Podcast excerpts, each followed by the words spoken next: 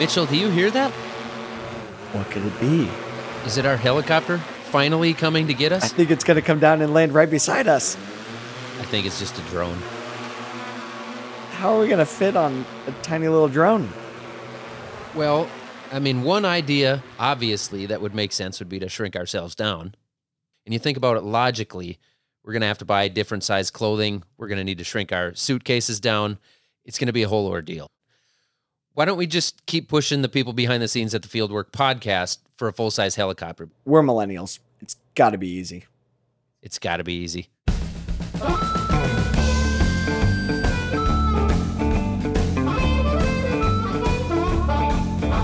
Well, Zach, enough funny business. Everyone listening, my name is Mitchell Hora.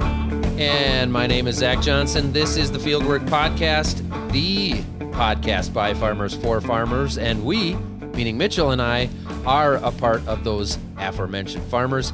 Many thanks to the Walton Family Foundation again for all of their great support throughout this entire season.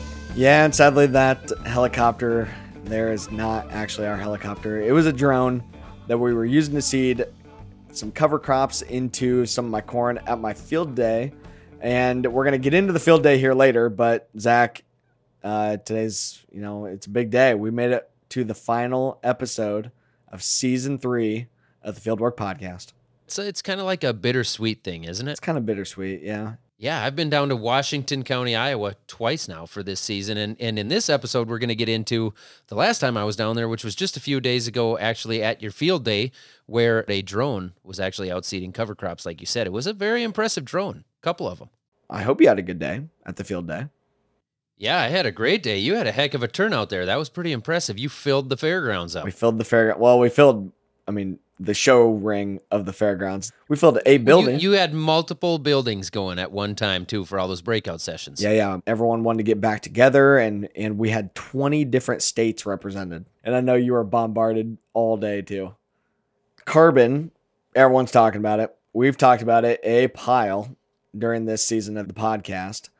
So it's only fitting that we get to talk about more carbon here uh, on the last episode of the season. It's carbon talk time.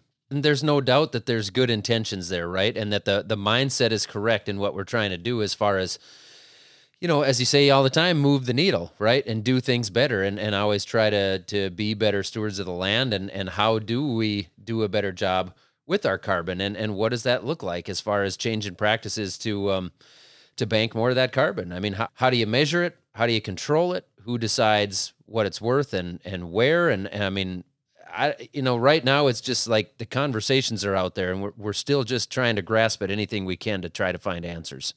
It is very much the Wild West, but I think having the conversations is huge to keep working and making progress. And hopefully, some of these programs are really going to actually pull through and actually be valuable to the farmer. I still have hope.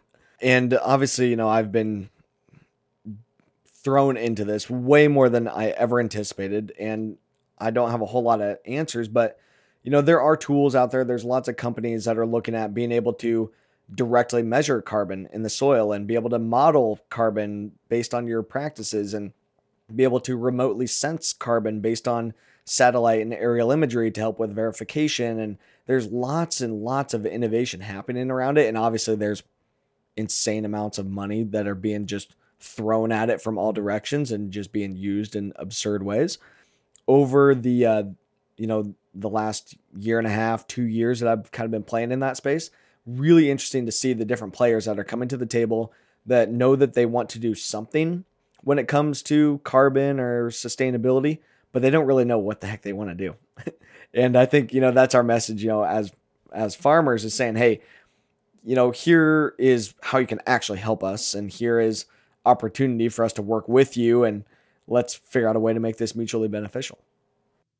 Yeah, so I guess jumping back on some of that, how do we measure it and who are the big players as of right now and and are they going to help us figure out how to measure that or, maybe there's more I don't know. I'm hoping so. So the the main standard right now if you're doing soil testing to directly measure soil carbon is called the dry combustion organic carbon test.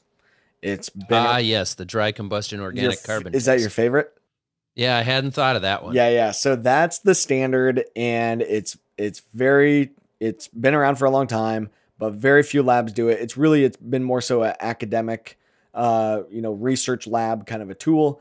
So you have to do this dry combustion test, and you have to do bulk density, um, and basically dry combustion and organic matter are very similar in some of the processes on how they handle it at the lab, yada yada.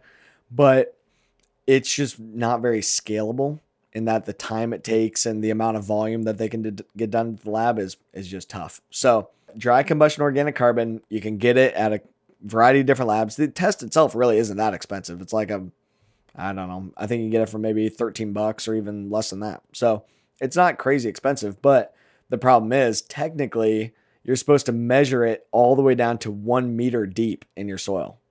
It's a pile of work, and there's not very many companies that really have it figured out. Not very fun. Yeah, I can imagine. You know way more about it than I do. And it seems like the people who still know a ton about it are still trying to figure out what direction they're going with what, right? And and I think we we definitely saw some of that on the panel down at your field day where there's generic broad answers and there's an idea there for everything, but exactly where we're going with that is still trying to be figured out. Yeah, and I think part of, you know, what we'll get to here in the clip soon is that it's the Wild West. There's lots of different players in it, you know, and, and a lot of farmers have heard about, you know, Indigo and Nori and Ecosystem Service Market Consortium and Land O'Lakes and Nutrien and Bayer and all these guys, Yara, all these guys are involved. There's I think, going to be kind of a roll up of some of these companies. There's probably going to be some collaboration. There's probably going to be, you know, some of these companies getting bought and uh, taking bits and pieces of what different people learn, and they're going to kind of compile compile them together and figure it out. Uh, there's also multiple different verifying bodies that all have kind of different rules. So there's the Climate Action Reserve, there's Verra, there's the Gold Standard, there's a variety of others, but those are a couple of the kind of the key ones. But now with the federal government getting involved, they're going to want to set kind of their own rules as well. And maybe that's going to help to clean it up. Or maybe everyone's going to say, okay, no, the federal government screwed it up and we got to come back to these other guys on the private sector side and, and try to figure out which one of those protocols is going to work. So it really stinks that, you know, the word at this time is we got to kind of wait and let the dust settle, at least on a carbon market. I think on implementing and trying to learn and figure out what your path forward is going to be, you need to be doing that right now. Absolutely. But um, actually signing up for a carbon market, I don't want to discourage anybody from doing it if you have a good opportunity that, that you're going to be able to improve your family farm and invest in your rural community and stuff. That's awesome. But um, definitely read the fine print and I hope it works out for you. Yeah. So I, th- I think we should jump into the conversation here that we had at your field day down in Washington County, um, where we actually talked with uh, Iowa Ag Secretary Mike Naig and Christian Barkan, who is the head of sustainability at Rabo AgriFinance, which happens to be one of the biggest ag banks in the world. A quick disclaimer here Rabobank and Rabo AgriFinance are one of my customers through Continuum Ag. We're doing a pilot project looking at carbon you'll hear a little bit about it in here, but we won't dwell on that initiative at this point. All right, let's jump to that panel discussion. The first voice you're going to hear is Mike Naig, Iowa's Secretary of Agriculture. Well, well, first of all, it's great great to be here, and and uh, I am seeing some friendly faces out here. You know, I've been in Washington County many times, and I'm, I'm really proud of the work that's been done here. There's a healthy skepticism about what's happening with carbon and the potential for carbon markets and yet uh, I, I, I, pick up a lot of optimism. I myself am very optimistic about where this can go, and in large part, it's because of where we are today based on the work that's been done for, for decades in a state like Iowa and, and a county like Washington County. Uh, a lot of the initial work, a lot of the, the uh, innovation was done many years ago here. And we've been able to learn a lot from that and apply that across the state. Christian, we got to hear from you. Introduce yourself and uh, explain who is Rabo who are you? What's your role? We'll dig into it more later, and Zach can get some of his burning questions off of his chest.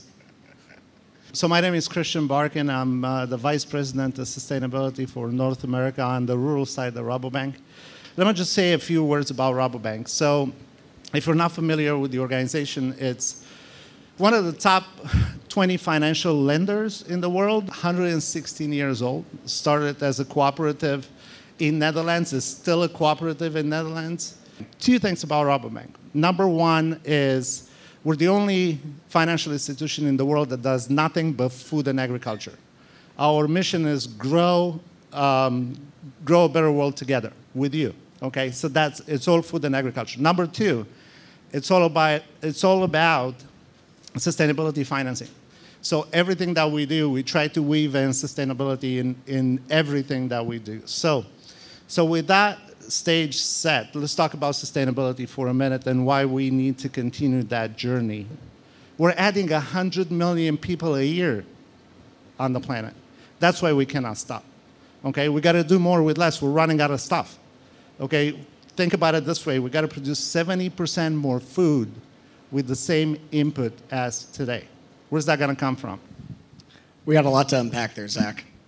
Yep. There's a lot to unpack with carbon markets in general. Let's let's dig in a little bit on this on this carbon space and and just environmental credits generally uh, around sustainability. And again, it's it's through many of the same things that we uh, that have got us to where we are today on these nutrient reduction strategy and soil conservation is working in partnership. You know, working to uh, to de-risk uh, the adoption of new practices, whatever they may be. You know, we may be talking cover crops, no-till, nitrate reducing wetlands, nutrient management, you name it. It could be many more. There will certainly be innovation in this space.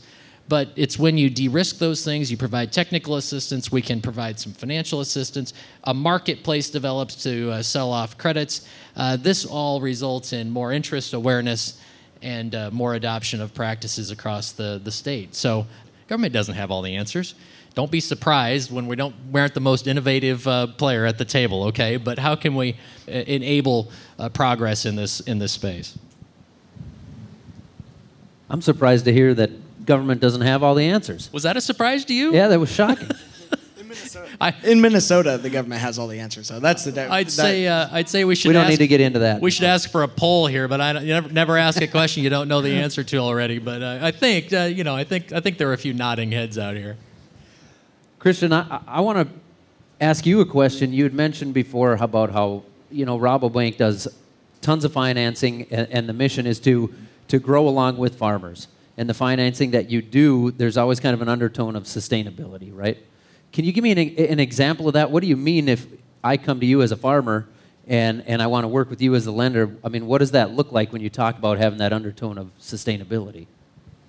Well, I mean, it starts with recognizing that first there is an opportunity to do things different. It's, it's not just carbon. There's about 40, 50 indicators in environmental, social, and economic that you can act upon, right? Carbon is just one of them.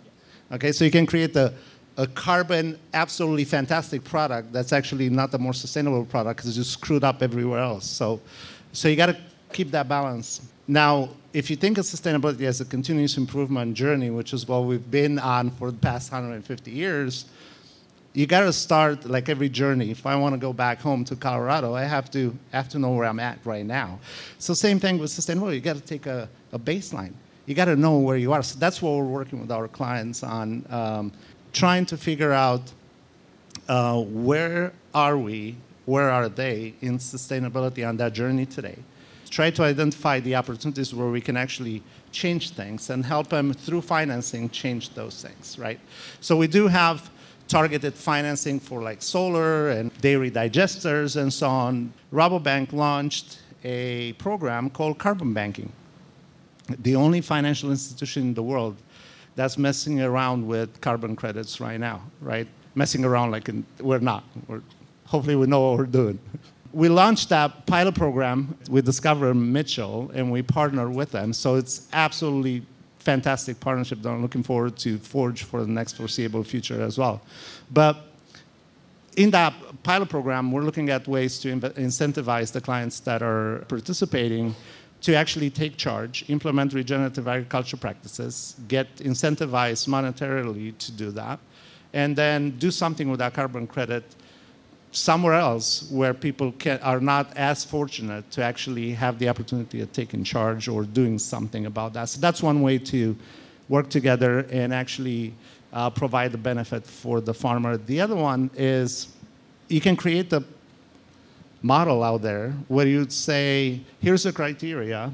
If you participate as a client in certain things related to this criteria, then you would be receiving certain benefits out of that. So, and that whole criteria could be all about sustainability. So, so that's another program that we're working on. Yeah.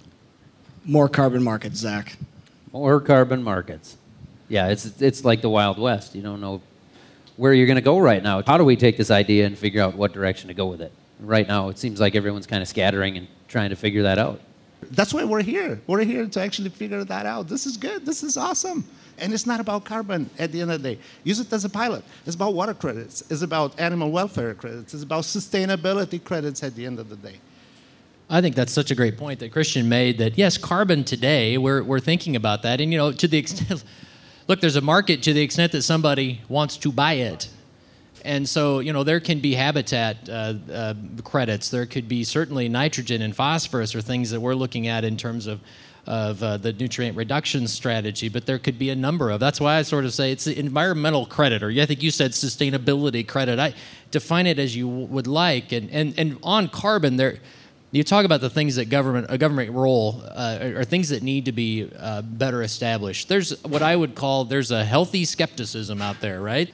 If you're a farmer and you're looking into you want to you know you're looking to sign on a on a dotted line, you'd better understand. As with anything, what are you getting into? Have your eyes wide open. Know what you're signing. There are some researchable questions that still need to be addressed, right? There's there's things about, uh, you know, when we started a nutrient reduction strategy that was launched in 2013 was based on the first of its kind science assessment that was done at Iowa State University. What that meant was we went, the, the scientists, not we, the scientists went and looked at uh, the, the research that says basically uh, for each of the practices that we had in the strategy, if it's cover crops, the data shows that there's a 30% reduction in phosphorus and nitrogen loss from an acre planted to cover crops. Now, is it more sometimes? Yes. Is it less sometimes? Yes. But the science says 30%.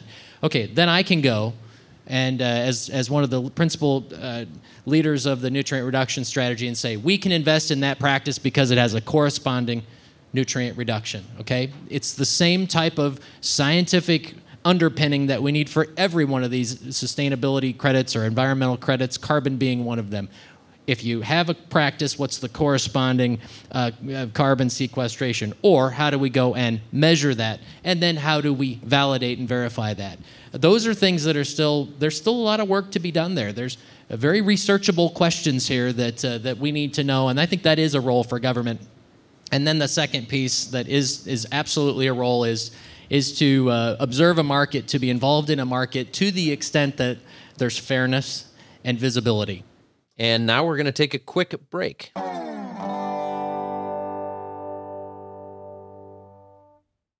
Now back into our conversation. We got some questions for our panelists that were actually submitted by some listeners online. I, have got a question here. Um, we're going to read th- this question comes from Terry, and this is for Secretary Naig. Is the sum of all these pieces that you're putting together are they working? Do you have the correct stuff in place when it comes to the funding, the strategies, and the practices? Is that being yeah. successful from what no, you're seeing? I, I get the question, and you know the, the, the answer is well yes we've got the right the, the, the, right strategies in place it, what, what we know we have to do is is more of it it takes a long time to build that kind of culture of conservation uh, where folks uh, get to the point where we are today on soil erosion prevention. It is the same mentality and the same approach that will allow us to make progress on uh, nutrient reduction as well, nitrates in particular. And so, one of the things that I think you should hold me accountable for, and, and something we hold, I hold my team accountable for, is to what extent can we leverage state resources? If we're spending one dollar by itself, then that's that's not good enough. We want to leverage that with federal dollars and private sector dollars and landowner dollars, and I think we have a good track record of doing that. We measure based on a logic model approach. If you want to see change in the water, you have to see change on the land. If you want to see change in the land, then you have to see change in people. If you want to see change in people, then you've got to invest in information and outreach to people. We're heavily focusing on what are we doing about putting practices on the ground. That's the only way I know how to go out and ensure that we can see the change that we want to see in the water is get more done on the ground. The, to the question, I suspect maybe the question behind the question, are we doing enough? Well, no, we're not doing enough. Uh, but I think if you look over the, the trajectory that the state of Iowa has been on when it comes to key practices, we're accelerating. Uh, just two examples. One is uh, uh, building bioreactors and saturated buffers. We just launched here. In fact, I just got a text today that the first one's going in the ground. 51, we're going to cluster 51 of those practices together. One contractor has been uh, mobilized to build those, and, and 51 are going in at a time. Uh, wetlands, that's the other one that we're heavily focused on. Uh, it's taken us nearly 20 years to build 100. We've got 100 under development that'll get built in the next couple of years. If we can drive more revenue back to farms, if we can create more incentive and more impetus to get more done on the farm, that only uh, takes us closer to achieving our goals of, of nutrient reduction. So we're definitely headed where we need to go in terms of practice adoption. We just need flat out more of it. But back to okay, with whether it be carbon or any of these sustainability metrics, the thing on the water side is here's a practice and here's its a general idea of its impact to carbon sequence or to improving water quality. My concern with carbon sequestration and, and the same type of practices, of course, can draw down carbon and help us, but just cover crop is a big spectrum. And there's a lot of farmers here that are the super innovators that don't qualify for carbon markets today a lot of guys here have cover crops still growing and they planted into them and the carbon models today don't allow you to have that overlap or like relay cropping that we're to you know have going. So how do we ensure that that we can improve these models and how do we get better data to go in so that we understand how to create the asset as farmers and ensure that the buyers know that what they're buying is real? That's reality on the ground right you know, that's where land grant institutions are key. That's where private sector is going to be, private sector research. You do have to sometimes start by piloting things and demonstrating things. And that's what I hear USDA saying too, by the way, is hey, we're looking for people to partner and looking for pilot projects and, and get some things on the ground. I'm a huge believer in, you know, at some point you got to stop talking about it and get out and do it. We don't have this all, we collectively don't all have this figured out. Mitchell, that's why you're here, okay? You're here to help us learn how to measure that stuff. So huge opportunity actually to to learn how to do that. And there, just like the secretary said, there are so many bits and pieces that still need answers. You need a protocol to follow. You need to have certification, verification, tracking. You get a credit. How do you know that it's not going to be double dipping, right? Um, so, um, but time is going to solve that problem. So we take two or three or four or five years, and over time we're going to see how that practice goes. But we got to start somewhere, and we got to do something right about that. And if you guys think this is complicated, think of it this way: this carbon is one element, and we're just talking about corn and soybean. You have no idea how many clients we've had with blueberries and sweet potatoes and nursery trees and all that stuff going like, where's my carbon? Where, how do I, Uh, we have no idea. I don't even know. I don't know what the. Do you know what the what the regenerative agriculture practices are for blueberries? I have no clue. Zach, you're all over the place. What are the regenerative practices for blueberries? I just eat them. Yeah, that works. yeah, I've, I do not know how to grow them. But I mean, Zach, you've been seeing all this now, and, and like, and you had pretty good success with cover crop on your farm this year, but you've had a lot of failures. Yep. How do we? I mean, speaking to that and, and I mean some of your response here and, and overall thoughts too on what needs to happen. Well, it, it's obviously it's got to start at this level right here, right? I mean, it has to. It, I mentioned before, it's trying to figure out what is the right thing for everybody's operation. Because you can look at Washington County, Iowa. You can look at Pope County, Minnesota, where I'm from. It's a seven-hour drive northwest of here. Yet we're growing the same crops, but the soils are completely different. You know, the, the climate is different. And 10 miles east of me, they have irrigators. And, and they dig gravel out of the ground to build the roads with. And the crops are different there. Everything is different. And it's 10 miles away from me. So we've got guys 10 miles east of us that are using cover crops now. Instead of growing uh, uh, peas, like the vegetables, they grow peas. And they used to put in an early season soybean after that. Now they're finding that a lot of those guys are having better success with putting in a cover crop after that and just letting it winter kill and then planting into it next spring rather than try to harvest those low bushel soybeans that they double cropped. So I think it's just trying to figure out what matches up to every individual's operation and where, you know, how do you work this in from a 100 acre operation to a 100,000 acre operation? You know, and what is the right thing for each individual person in each area, and just have conversations like this to try to take those steps. You, you've nailed something that's really important there, and that's that it, it, sort of speaks to a couple things. One is the diversity of the landscape is, is real. You don't need somebody in Des Moines, Iowa dictating what practices go where in the state of Iowa any more than we definitely wouldn't want somebody in Washington, D.C. or a boardroom somewhere telling uh, farmers what works on their operations. That's, that's not productive. In fact, it'll turn people off. Well, well, none of us want our neighbors telling us what we're right. supposed to do, right? That's a good point. so why would we want to listen to somebody else, like you say, sitting in Des Moines or sitting in a boardroom? So what what needs to make sense? And this is one of the key messages. I know there's a this is you've got a a diverse audience. You got a lot of people listening. You got a lot of people here, and, and here's one of the key factors: work with farmers work alongside farmers. Don't just sit at the end of the supply chain and turn back down to the supply side and say, this is what you're going to do, or you find the savings. And I'm, I'm worried about that, that at each chain you, you push it further and further down, and it ends up at a, in a farmer's lap ultimately. And uh, that's the, you know, the end of the line, if you will. Every participant in that supply chain should it should capture some value from this, right? We don't want only the retailer at the end to make claims about certain products. No, that needs to be shared all the way down the supply chain to uh, to the producer as well. And Christian, on from a massive global corporate scale, it's some of the biggest companies in the world that are involved in this. How do we help to showcase to them?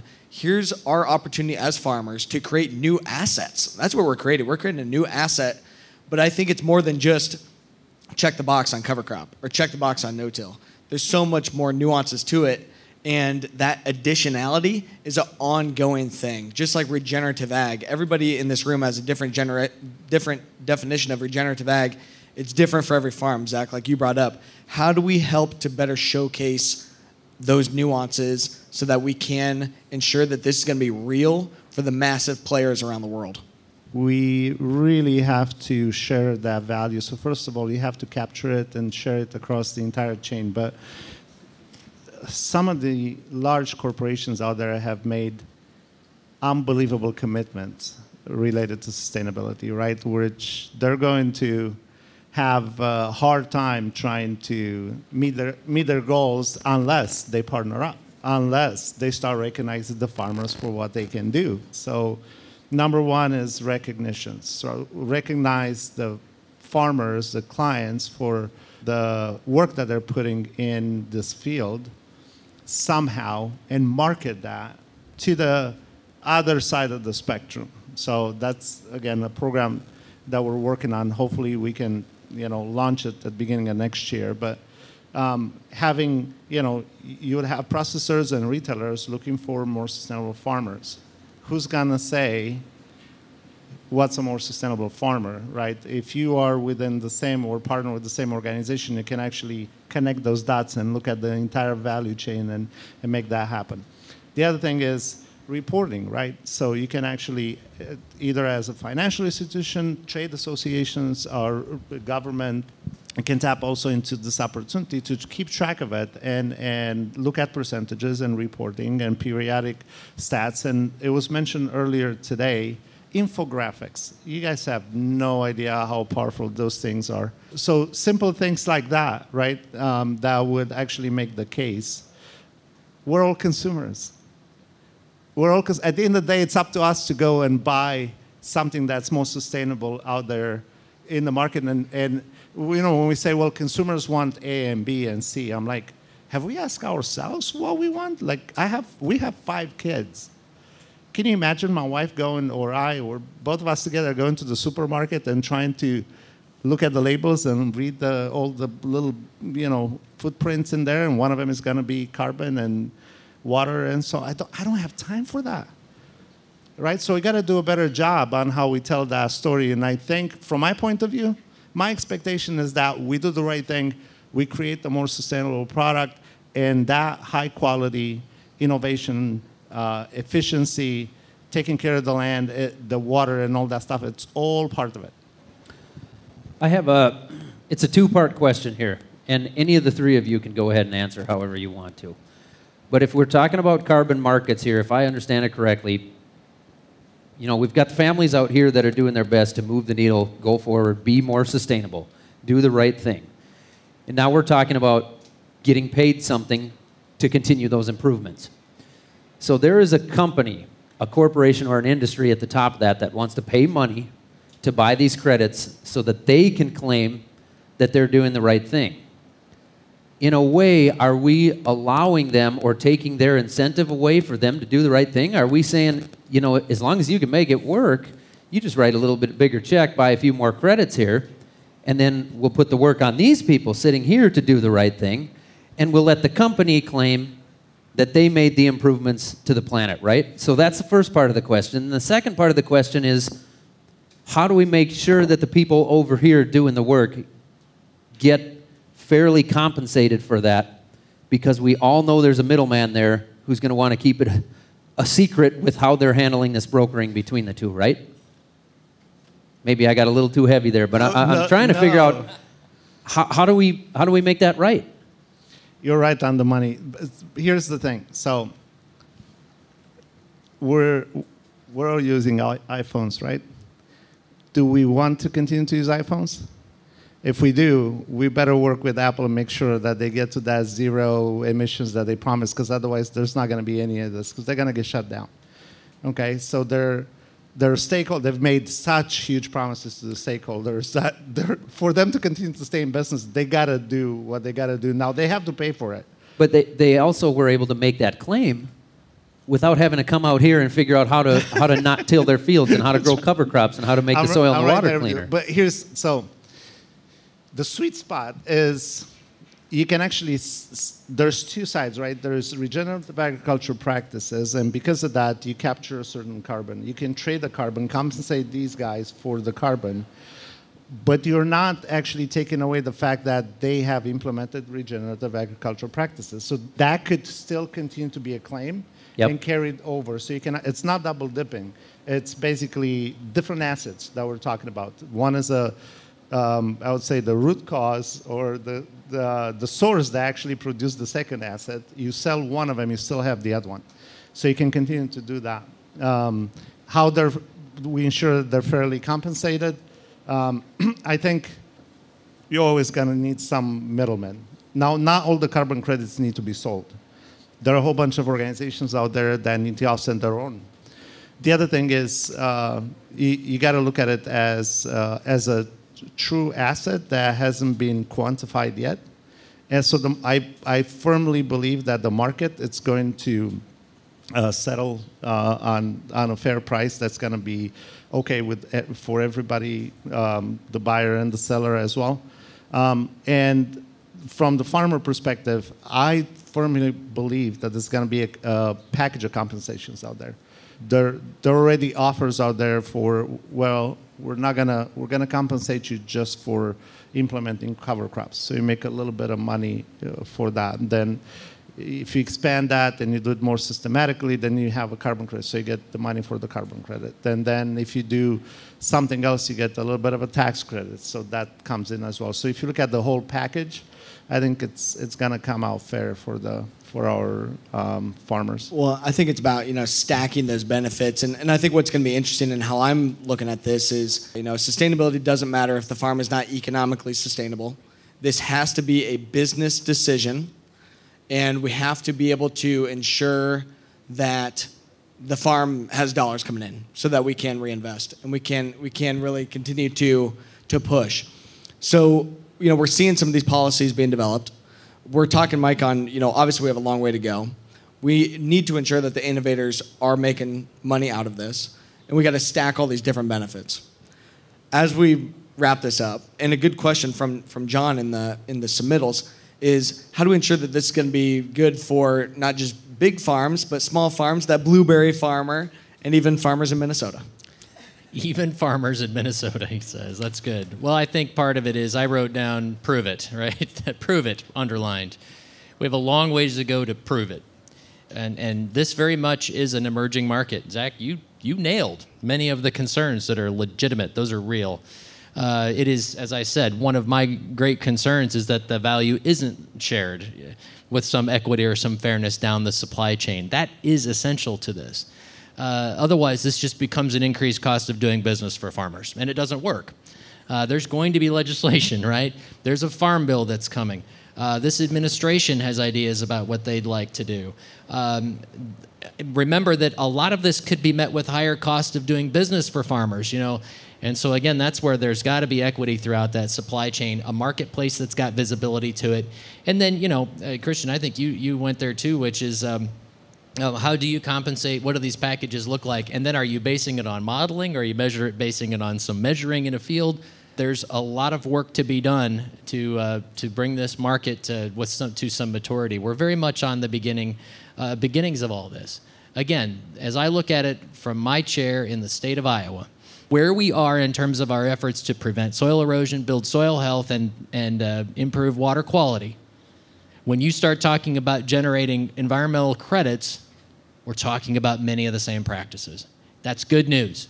What that means is then we can be talking about these frameworks for the marketplace. We can be talking about how to incentivize, and we can go out and do that precision work that needs to be done to make sure that each farm is getting exactly what they need and, and implementing practices as they should. Without putting pressure on anybody right now, I can tell you that the weight of the world is on the shoulder of, of this um, state, and in particular counties like Washington County, to actually expand and, and prove that this is possible. Because if we cannot move the needle here, then people are not going to be able to do that or copy what we do here in other parts of the world.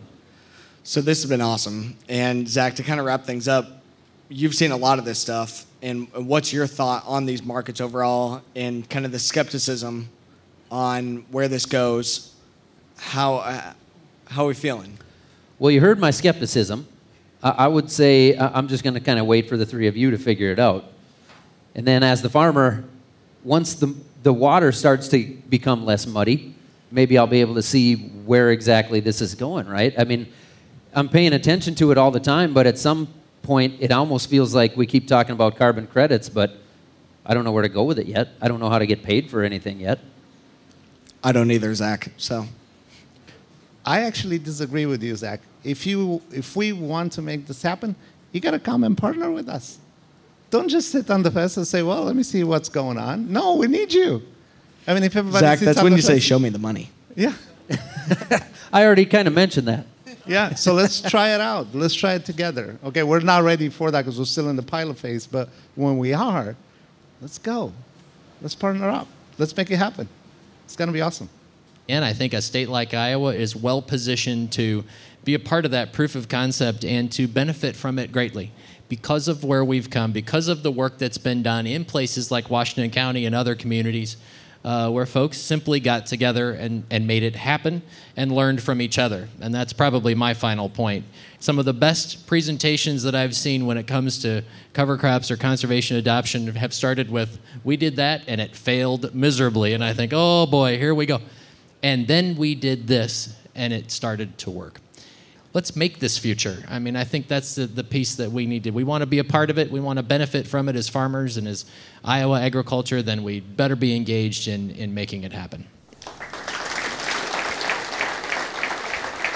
And that's Iowa Ag Secretary Mike Naig and Christian Barkon, who is the head of sustainability at Rabo AgriFinance, which happens to be one of the biggest ag banks in the world. Just as a reminder, Continuum Ag and Rabobank are doing business as we look to implement better carbon systems.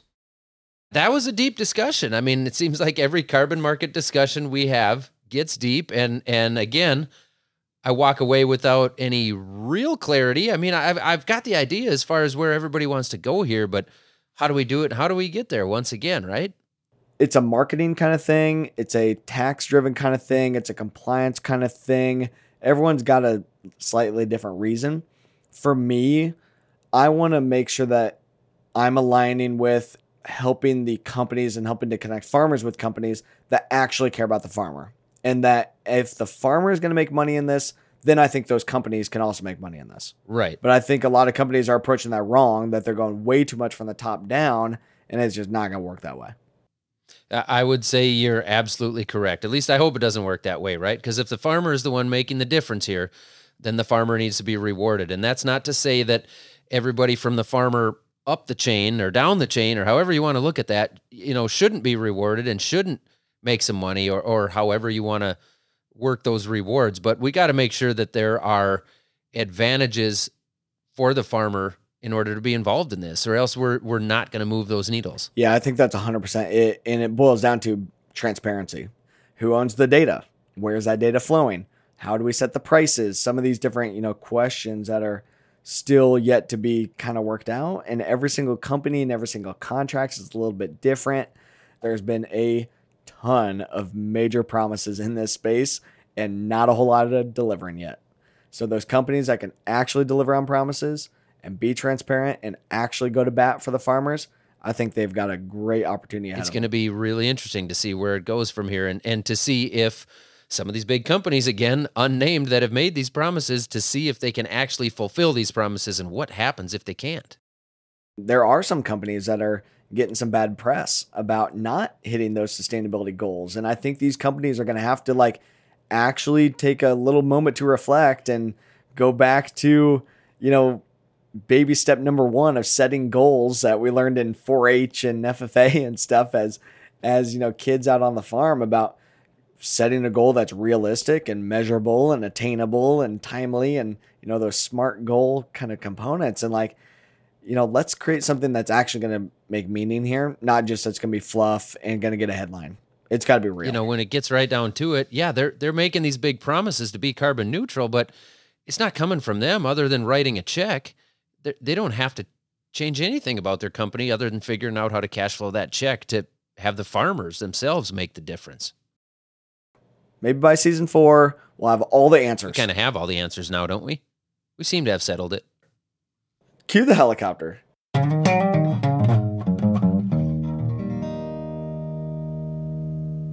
We have decided here, since this is the last show of season three, that we need to empty our listener voicemail box, and uh, we should probably see what's in there. So first up, we've got Nick from Connecticut. Connecticut.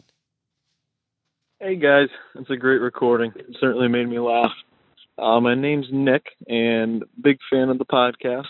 Zach, been a big fan of your YouTube since the very beginning. Been watching you. Um, I live in Connecticut, and in the very near future, I'm looking to move states. Looking at buying a bigger chunk of land and having a bigger farm than I do right now. My question for about 10 years now, I've had in my mind to look into and start custom farming a little bit on the side when I do move. Um, went to a farm show out in New York and saw some of that, and that got me the idea. I was just wondering if you could maybe interview someone about that, or have have anything to add to that. Just looking to start small.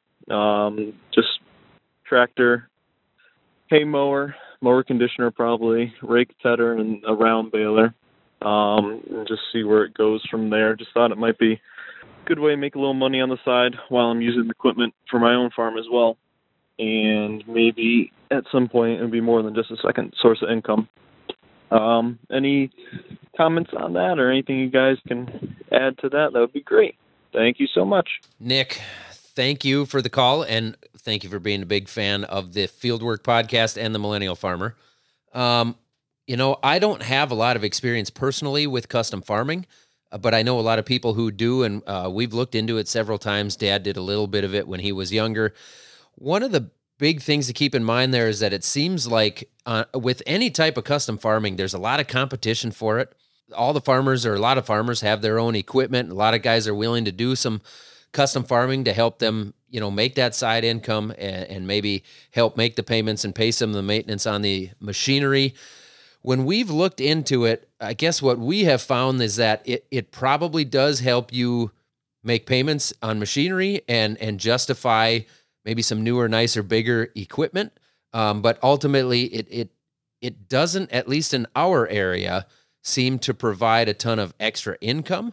Um, so I I don't think it's a short term cash flow thing, but you know, long term over time, I think it can help to support a, nicer line of equipment. Mitchell, maybe you guys have more experience with that. Yeah, I mean, we do a little bit of custom work, like doing planting and harvesting, just for one farmer that that we work with. And you know, but my my thoughts, where my mind went to on next question is, you know, with the hay side of things, that as we look to integrate more livestock onto the landscape and grazing cover crops, especially with those livestock, there's going to be more of a window where those farmers might need a hay source, and maybe uh, they're going to need somebody to come in. My other quick thought for you, Nick, is a huge thing that's going to be needed is for more people to be helping to custom apply cover crops and getting something like an air seeder because you're going to be baling hay during the summer. But then what about in the fall? And in the fall, you'd have a really great opportunity to be able to still use your same tractor, but get an air seeder and you can custom apply cover crops. Everyone's really busy in the fall and having the time to plant cover crops is a huge constraint, definitely a growing market. Um, and just another way to be able to diversify your new entrepreneurial Could open venture. up some more opportunities for for not just him on the custom side of things, but for the farmers around him that want to utilize that. So yeah, that's definitely a good thing to keep in mind. All right, Zach, the last voicemail of the last episode of season three. It's coming at us live. Not really, not actually live. Voicemail from Aaron from Montana. Hey Zach, Mitchell. Uh, my name's Aaron. I'm just a kid uh, from Montana. I've been really kind of into agriculture for quite some time now, and I've been wanting to get a job on a farm, and I'm really not sure how to do that. I know farmers haven't got, uh, you know, great big billboards out advertising that they're hiring, and I'm, you know, not sure if I should go up to a farmer and just kind of knock on their door and say, hey, you need some you need someone to work for you. You know, not sure if I should go up to a farmer and just kind of knock on their door and say, "Hey, you need some you need someone to work for you." So I guess I'm just kind of wondering, how do I do that? How do I how do I go out and look for that job? Thanks. Bye. Well, Aaron, hey, thanks a lot for calling in. And yeah, that'd be pretty cool if, you know, we did have billboards saying, hey, there's, you know, farm work available right here with a big old arrow. That'd be pretty cool. But definitely don't have that. And I don't know. I think to me that yeah, it's definitely easiest if you can develop a relationship with somebody that's local, um, you know, a neighbor that you've had for a long time. Obviously, that's the easiest. But there there are new apps and stuff available too. Just thinking out loud, like there's new apps that are being developed to be able to look for uh, for farm laborers. Might be able to find something there, or just being able to keep posting posting online, uh, or maybe through this. If anyone wants to get connected with Aaron in Montana, look for the gigantic billboard if you need some additional farm help. There you go. We we could help a guy land a job within agriculture. That'd be cool, wouldn't it? Got to make that money. That's right. Are you saying we should take like 30%? That's I think that's usually how these deals work. I mean, not saying that we need another business venture going on around here, but a placement for farm help through the podcast, people that are interested in podcast by farmers for farmers, and now we're getting jobs by farmers for farmers. There you go. It could work. It's all it all comes full circle here at the end of season 3. Mitchell, season 3 was a big one. How could we even top season 3? We were number 1. Season 4 will be even number oneest, morest. You know it, I know it, we all know it. It's going to be huge. season 3 We already got to talk to. Tom Vilsack. I mean, I thought it was pretty awesome getting to interview him, getting to go down to Washington County and meet so many of the prominent people that have had success with so, so much of the stuff that we actually talk about. cotton. We got to talk about cotton. We learned about cotton. We talked to the legend, Dr. Haney, and Rick Clark again. Yep. So that's yep. Very interesting story there. So yeah, of it- course- season three was pretty awesome. Of course, lots about Um, we got to drink a. Kearns of beer, like uh, while we were recording throughout an entire podcast. It was huge, and Annie was, was- shocked that we drank the whole thing. Oh yeah. It, I, I was giving her crap because in the episode it made it sound like the actual cut on it made it sound like we had like one little drink and like that we were done. No, we drank the whole thing. I think that might have to be like a bonus or something later. Listen to Mitchell and Zach drink a full Kearns of beer with Annie. for beer drinkers by beer drinkers. That is it for season three of Fieldwork. We've had a blast and learned a ton. I hope that you guys have as well. Our show is produced by Annie Baxter with lots of great help all season long from Lori Stern, Amy Mayer, Mike Langseth, and Corey Suzuki.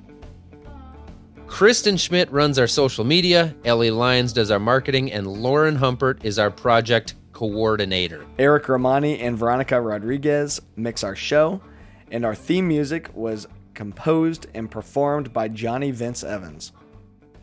Thank you, everybody, for listening. We will catch you next season.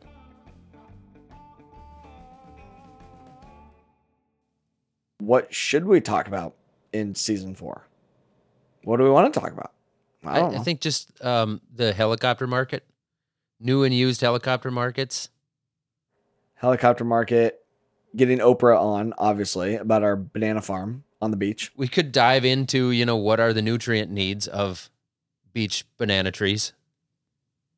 Some testing for that. More data, of course. We gotta have data. That'd be awesome. It? We'll have Oprah bring the data. Yeah, Oprah can obviously bring the data. Oh, Annie's wondering if it was a banana farm or a coconut farm. You know, I, I don't think we need to limit it. Whatever grows in the beach, sugar sand crops. We'll take all of all of them. I don't know what the, you know, the markets are right now or how those have been kind of affected. And I don't know how, how, do bananas and coconuts do they handle like this kind of droughty conditions all that well? Yeah, because they're on the beach, so they just send a tap root down to get to the, the water. It's right there. Yeah. It, are, does do margaritas grow on trees? We could have we could have a margarita farm. I'm just thinking. It's, I mean, this is a pretty good idea. Margarita Farm, and then you got the banana and coconut as like a, a little garnish on there. Yeah. We're gonna need an actual helicopter pad, or else the sand is gonna blow around every time it lands and takes off, and that's that's no fun. That would really sting in the old eyeballs. It would. And uh, and also that'd be like kind of some you know that's erosion. We don't want that. Oh, that's a good point. We could do season four from the beach. Season four from the beach. Use the helicopter pad so we don't have wind erosion from the helicopter on the sand, sandblasting our coconuts and bananas and bruising them. Wonder what kind of carbon credits you get for adding a helicopter pad. we can probably store some carbon underneath it. We'll just get a big old like storage pit underneath our pad and utilize the carbon credits to pay for our helicopter. I like where you're going with this. Now we're getting it figured out. Now we're getting it figured out.